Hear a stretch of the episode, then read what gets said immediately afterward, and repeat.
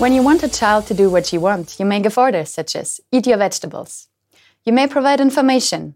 You know, vegetables are much better for your health than chocolate. Alternatively, you may ask the child, What is it that I can do to help you improve your health? Should I buy fruits or vegetables? While the latter forms seem more open and engaging, they do keep control over the relation and help serve the parent's objective. Of course, we only do this in the best interest of the child.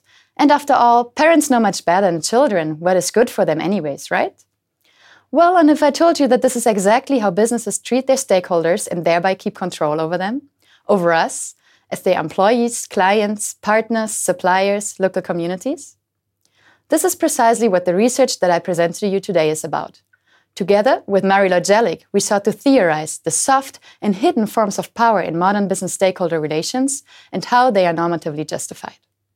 In order to reveal these soft but still very consequential forms of power, we propose a new conceptual lens parentalism.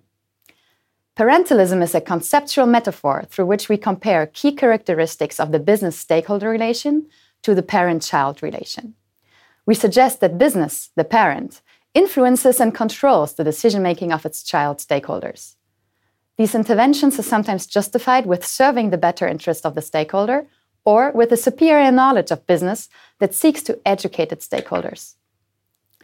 We find four ideal types of parental practices which associate care and control to justify soft forms of power, which we label authoritative, facilitative, deliberative, and permissive parentalism.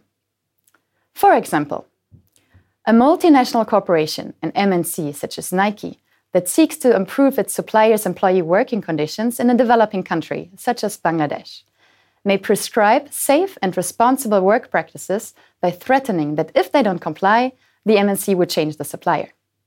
Alternatively, business may nudge its suppliers by providing financial incentives to improve conditions. It may also offer its suppliers help to change its practices either by convening with the suppliers to ask which resources they need, and the company decides what they can offer. Or the MNC may involve suppliers into the final decision which solutions to adopt to improve working conditions. However, in all four cases, business imposes the end objective of compliance to a certain standard that was defined by the MNC. Even if the suppliers could choose what resources they need, their choice was previously constrained by the company. They may choose fruits or vegetables, but not a chocolate bar. Parentalism draws attention to the unequal structuring of relationships in business society relations and its justification through normative arguments. We often see these parental practices during multi stakeholder initiatives between businesses, states, non governmental organizations, or citizens, where powerful actors define the rules and objectives of the deliberation process. Their power is justified and sustained first through deliberation with stakeholders as seeming co equals, and second, through the evaluation of science and expertise. Experts and MNCs are expected to bring efficient solutions to solve complex problems. In the end, we argue, this tends to reinforce the power and cultural hegemony of corporate and managerial actors in private governance. This research suggests that to avoid modern parentalism, stakeholders need to be able to participate in setting the rules of their interaction. This means participating also in setting the rules of deliberation rather than simply participating in deliberation according to preset conditions. While multi stakeholder settings, specifically on a transnational level, are increasingly organized according to deliberative democratic ideals, they may still be falling short of these ideals due to selective participation and closed deliberations, whereby the most powerful actor educates the others and keeps control over decisions following deliberation.